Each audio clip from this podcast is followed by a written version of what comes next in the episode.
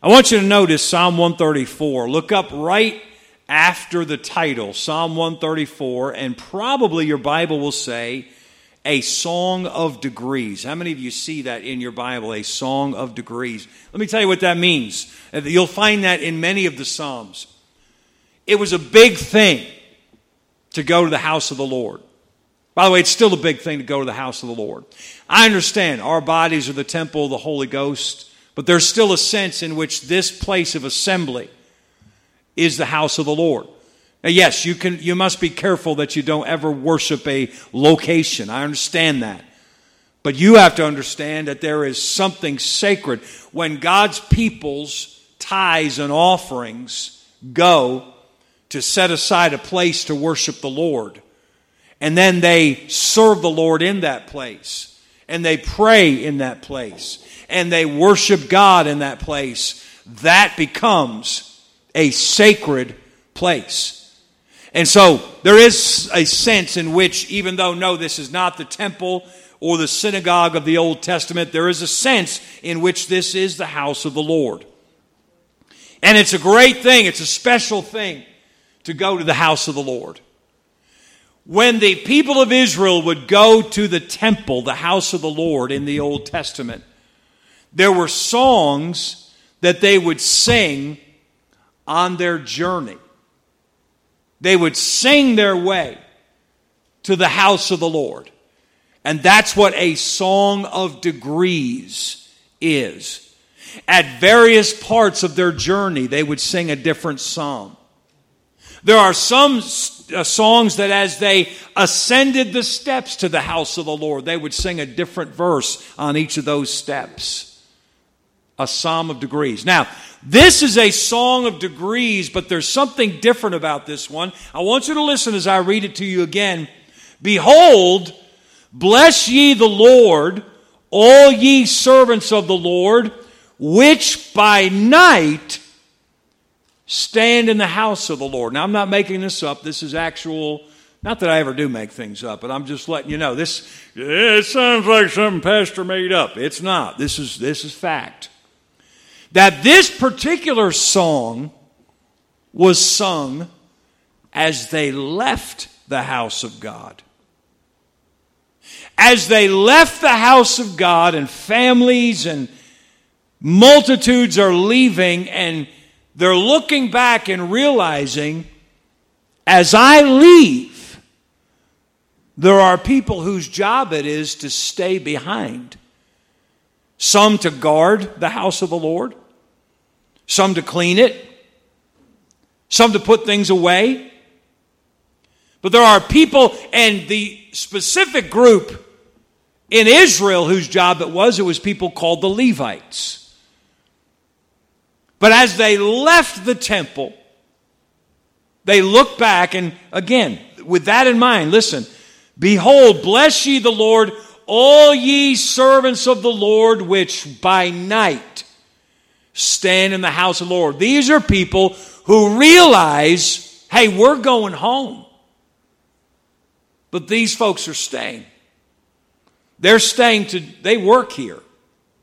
They keep things together here. Now they're talking to them when they say, Lift up your hands in the sanctuary and bless the Lord.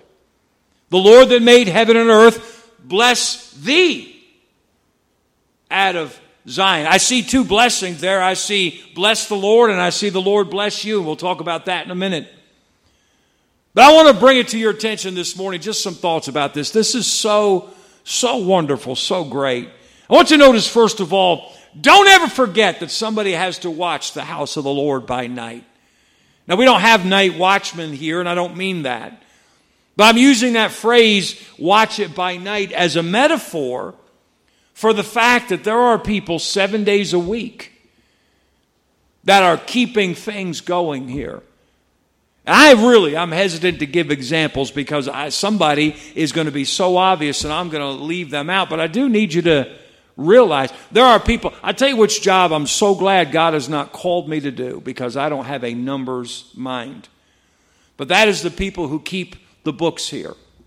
Now we have an off-site accountant who organize, who, because we don't have any accountants in our church. We have very good bookkeepers, but we have an off-site accountant. In fact, this is how off-site he's in. He is. He's in Israel. yeah, uh, that's off-site right there. We have a. We have, he's off-continent.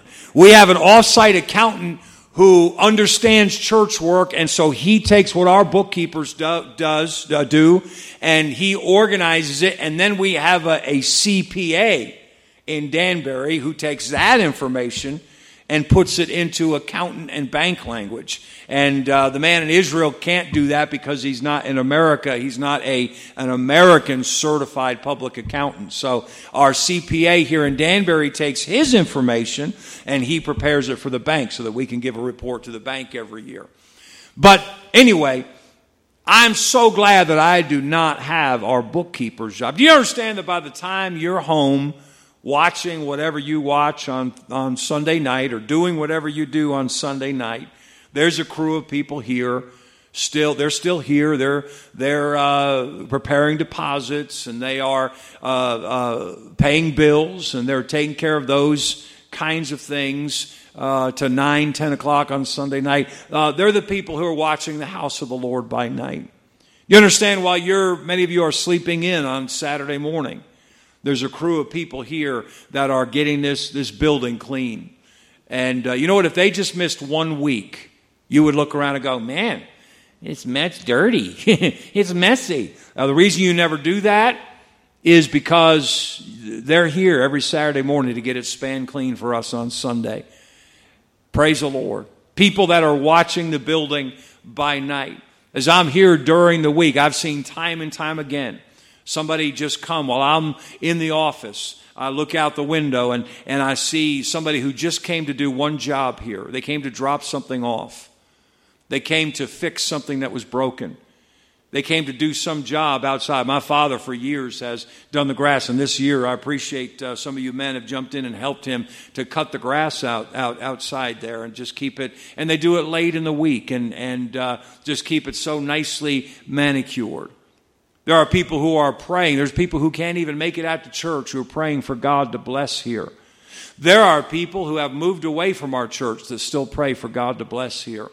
And uh, they, these are people who watch the house of the Lord by night. Not only that, think about the fact if, if all, if the only time you come is on Sunday morning, you go to Sunday school, you come to the church service, there are people who prepare for Sunday school. They don't just show up, they're prepared to teach when they come. They study their Bibles six days a week so that on the seventh day, I know it's the first day of the week, but on the seventh day out of that week, they can teach the Bible. And the very next day, or even Sunday night, they start over again, preparing their Sunday school lesson for next week. They pray for the people in their class every single week. There are people who watch the house of the Lord by night. Just the, as I mentioned, these fellows that sang uh, together today, and that was awesome. That was a blessing. But uh, to come, and, and uh, as I said, I'm not kidding you, uh, at least two different times I came on non church nights, and they were back there in that classroom preparing the, the song for Sunday. And I snuck up on them. I was wanting to hear it, but they caught me, and I didn't get to hear it. That's the first time I heard it right there. The choir every Sunday night at 5 o'clock coming and practicing so that you can be blessed on Sunday morning. Don't ever forget that somebody has to watch the house of the Lord by night. So let me say, with that in mind and with this psalm in mind, encourage the people who watch the house of the Lord by night. You say, Pastor, I don't, I can't do that. I don't have the time. I'm just not available. I don't think I have any skills. Uh, I think you're probably wrong about those things. But even if you think I couldn't do that, could I encourage you to encourage the people who watch the house of the Lord by night? Encourage the choir.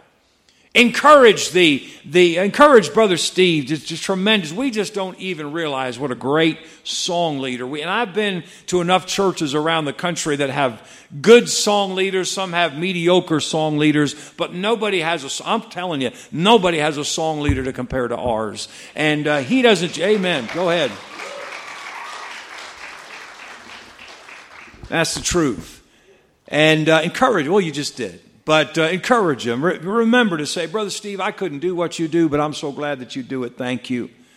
Encourage the people who watch the house of the Lord by night. If you happen to know who the, who the book uh, keepers are, if you happen to know who the deacons are, if, if you happen to know who the cleaning crew is, uh, again, the reason I'm not mentioning names is because I'm going to forget somebody and that's just going to be wrong.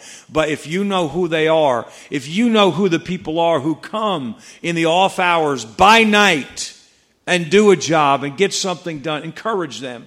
And then I want to remind you Pray for the people who watch the house of the Lord by night.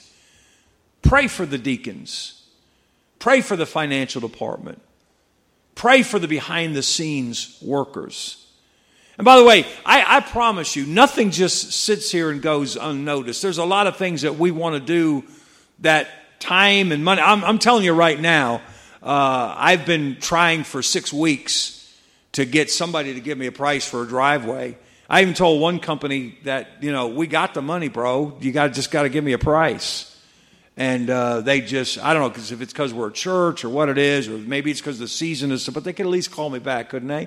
Um, but I'm even the driveway. You say, "Wow, look, look at those ruts." I know. If you want to bring a truckload of gravel and fill it in, I'll be for it. Just let me know that you're coming. And but anyway, um, but no, we're and and if I can get somebody to to answer me, um, we'll, we'll have that done for winter, at least part of it, at least the worst parts of it. We'll have uh, asphalt out there by winter. The money's in the bank, just waiting for somebody to uh, help us get that done.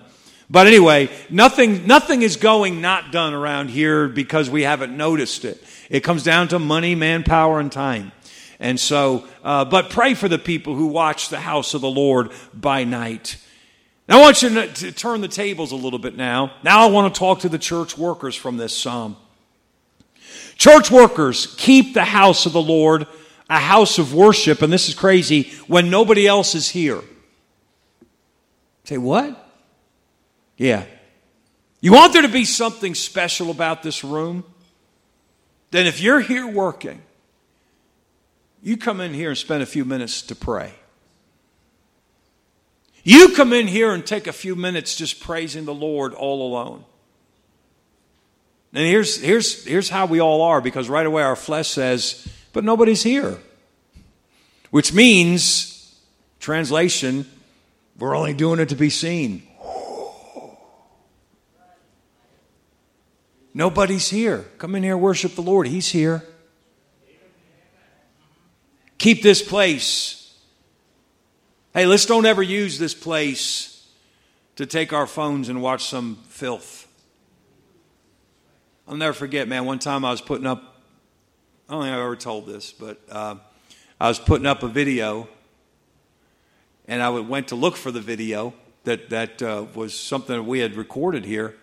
In the process of looking for a video, I found somebody who had borrowed the church key and come when I wasn't here and stood right over there using the microphone that I preached from and made a rock video and posted it online. And uh, that's when we got new keys, by the way. But uh, let's keep this place sacred. Keep it sacred. Church workers, keep the house of the Lord a house of worship when nobody else is here. And then, church leaders now, there's not some you know group called church leaders. If you influence other people, you're a leader, which includes just about all of us. You don't have to have a title to be a leader. You can just love the Lord enough to want to set an example. Church leaders set the example in worshiping the Lord when other people are here. Notice it says, Lift up your hands in the sanctuary and bless the Lord. Now, look, we're Baptists, and we didn't necessarily grow up in an atmosphere where, we, where it was common to lift our hands, but the Bible says lift your hands. You don't have to do it just, you know, like a robot, like, okay, time to lift my hands. It's not like that. But there's something about lifting your hands to the Lord that is a humbling of yourself, it's, it's a letting go of yourself.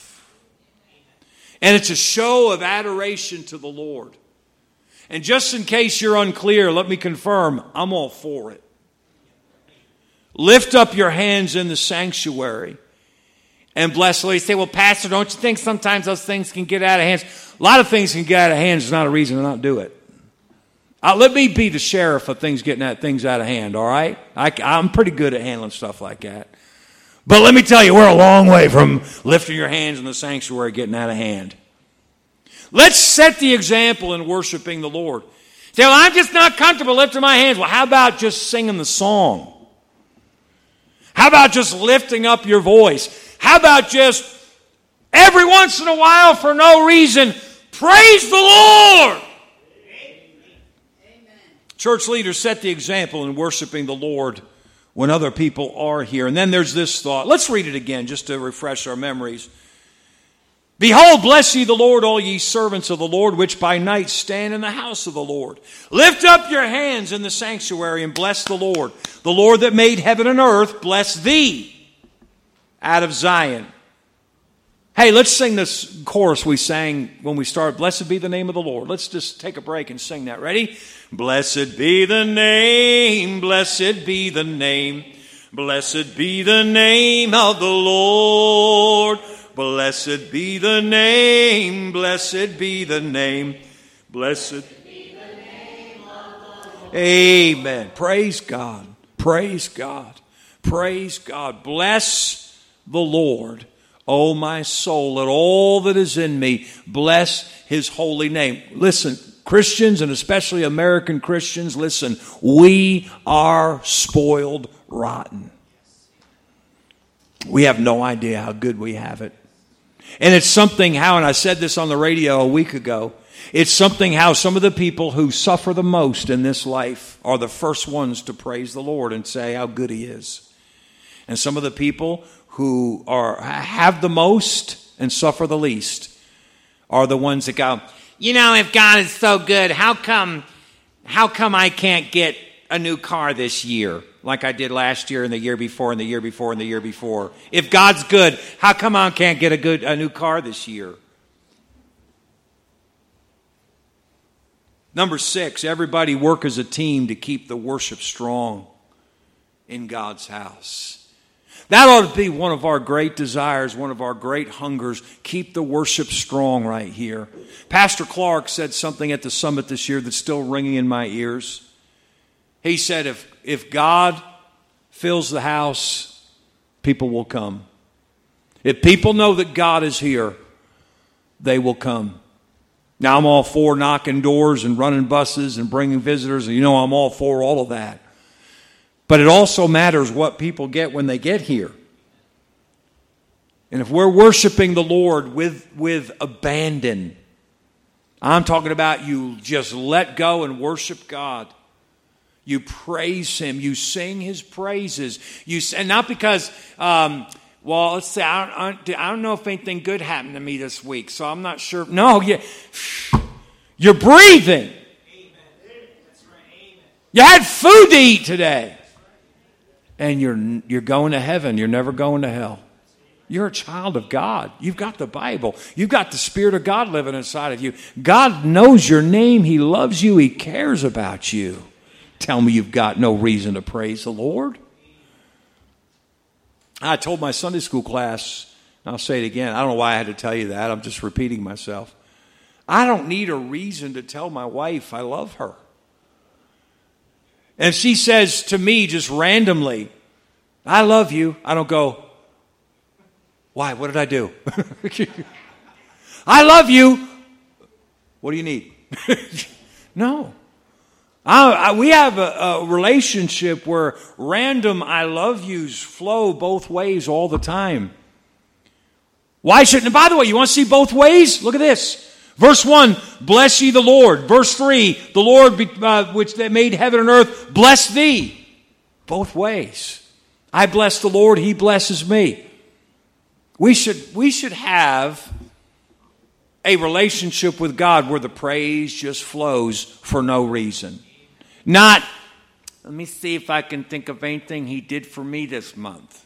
Where's that come from? That comes from a secular view of Thanksgiving Day at the table. But that's not the Christian's praise life. The Christian's praise life is I don't need a reason to praise God. He's God. I love him. He loves me. Praise the Lord. Everybody work as a team to keep the worship strong in God's house. Hey, we got to work hard to keep the, the, the bitterness out of here. You get your feelings hurt, as they say down south, swallow it. if you're looking to get your feelings hurt, you'll always find a reason to get your forget about that nonsense.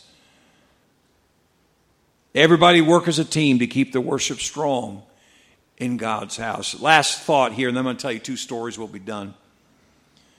Through worship and prayer, keep the blessings flowing. What do I mean? Okay, I want to show you something. Verse number one the people bless the leaders. Verse number two, the leaders bless the Lord. Verse number three, and I'm going to use this. Uh, let me say that. I was going to say church. I'll say congregation. Verse number three, the Lord blesses the congregation because congregation works in the Old Testament and the New. So, verse one, the people bless the leaders. Verse 2, the leaders bless the Lord. Verse 3, the Lord blesses the congregation. And it's like, you know, it's like the cycle of precipitation, evaporation, condensation. Precipitation, evaporation, condensation. I may have the gestures wrong there, but that's the way it works in my brain because um, I'm not the scientist. Um, we get that, right? It's one of the most basic cycles in all of nature. Let's keep the cycle flowing in the house. Got the cycle of blessings. The people bless the leaders. The leaders bless the Lord. God blesses the congregation. Do you see that's what's going on in this? Let's read it again. Behold, bless ye the Lord, all ye servants. So this is the people leaving the house of God, looking back, realizing there's people standing back there, staying. There, some are guarding, some are cleaning, uh, some are preparing for the next time God's people meet. But there's always people standing watch at the house of the Lord. That's what's happening here. Behold, bless ye the Lord, all ye servants of the Lord, which by night stand in the house of the Lord. Lift up your hands in the sanctuary and bless the Lord. The Lord that made heaven and earth, bless thee. You bless him He'll bless thee. And this whole cycle will keep going. Bless thee of Zion. Let's sing that chorus again. Blessed be the name. Ready? Blessed be the name. Blessed be the name. Blessed be the name of the Lord. Blessed be the name. Blessed be the name. I told you I was going to tell you two stories. The first one's very short, but it goes with that thing of we're spoiled. We're spo- we really are. We're spoiled. Now, I'm not saying that's we feel guilty. It's so we'll feel grateful and give praise. But Brother Jenkins, I was uh, at his church this week, and in between two of the preachers, he was making the point of how spoiled we are as Christians. He said he was preaching in Mexico once, and they were baptizing. And as they baptized, of course, they're doing everything in Spanish. Brother Jenkins is he he just preached and now he's watching them baptize. And he's listening and every you know how when I uh, when I baptize I ask you, do you believe that Jesus died for your sins and rose again? Have you received Jesus as your savior? So he's listening to them say to every person who comes for baptism something in Spanish, but he can't understand it. But it doesn't sound like do you believe Jesus died for you and, you, and rose again? It just sounds different. He knows enough Spanish to know it sounds a little different. So after the service, he, he says to the pastor, What is it that you say to the people before they get baptized? He said, Every single one of them. I said, Do you believe Jesus died for you rose and rose again? Yes, I do. Are you willing to die for Jesus? They live in a place where that's a reality. You can be put to death just for being a Christian in their village. Are you willing to die for? I wonder how many baptisms we'd have every year if I asked that question. because he said if they say no, they don't get baptized. We're spoiled. We've got it good. Let me tell you another very quick story. I'll put this in as small a package as I can. But uh, the, the focus of this meeting that I was at this week wound up being a very meek missionary from Argentina. Now, we have a missionary in Argentina named Brian George and his family. His letter's on the back on the wall. I went to school with Brian George, and we have supported him for years. Brian George works for this missionary who is older than him. He works in his church and in his ministries there. This missionary's name is Larry Owens. Larry Owens was, even though he's in Argentina, he was in Gaylord, Michigan this week because on May 31st of this year, Larry Owens' wife, to whom he'd been married for 31 years, was diagnosed with cancer. And by July 13th, she had passed away. He buried her. And we're talking about six weeks ago. Brother Jenkins went to college with Larry Owens, and he, they support him uh, financially. And so he knew the whole story, and he said, Why don't you come to camp meeting? And uh, hopefully we can be a blessing to you. Well, Brother Owens preached the last message of the week. Now, look, we had Brother Doug Fisher, who's just an amazing communicator, preached this week, I think three times, maybe four. We had um, Pastor Daryl Cox, who's a tremendous preacher. He, they've both preached here. Tremendous preacher. This man got up and preached. After both of those men had preached numbers of times, he got up and preached very mild mannered, very meek. And he just told us about all of the difficulties that they've gone through in Argentina. For one thing, ladies, you will love this. They have parasites. He said, right, he's skinny as a rail. And somebody asked him, we were, we were at a fast food place after the service, and uh, somebody said, How do you say, stay so skinny? He said, Well, it's because I got a lot of mouths to feed and nobody knew that what he meant, he went on to explain, is he's got parasites in him right now, just from drinking the water in Argentina. And uh, it's, it's, it's, uh, it's a major factor in his life. So they've lived with, and every member of their family has parasites. Not only that, but it's a very violent place. They've lived there 30 years. They have been robbed. Their house has been robbed 15 times. Uh, and when I say robbed, I'm talking about they bring explosives and blow the wall out to get inside the house. One time, when the, ch- the church building was robbed uh, by, uh, was attacked one time during the service with a guy with a machete in his hand. Just went in and started swinging the machete. So they tried to make everybody secure, and they said, call the police. So they called the local police. And the police said, Oh, all our cars are out of gas right now. We're sorry. He's telling these stories, and every once in a while he'd stop and say, His, his wife's name was Ruth. He said, Ruth, I know it was hard, but it was worth it.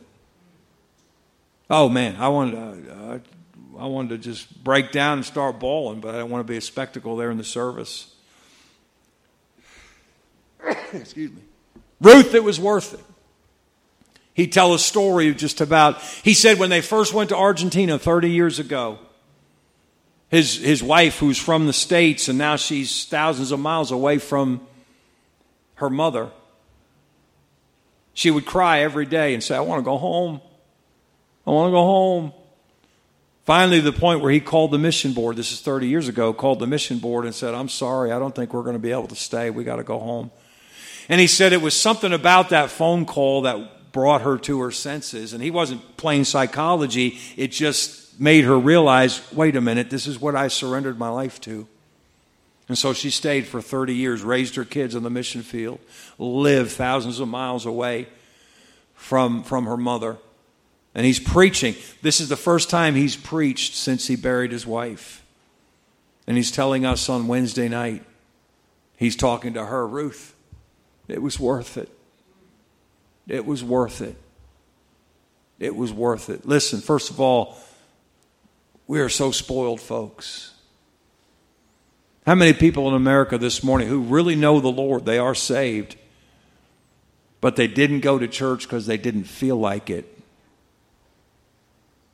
It's such a beautiful day. It's a shame to waste the morning at church. Or I've got this hobby. I know one thing. If that was me, I wouldn't want to be standing anywhere near Brother Mrs. Owens at the judgment seat of Christ. We have no idea the sacrifice people make just to live for the Lord. Could you at least praise Him? Could you at least sing His praises every day? Father, I pray that you'd help us.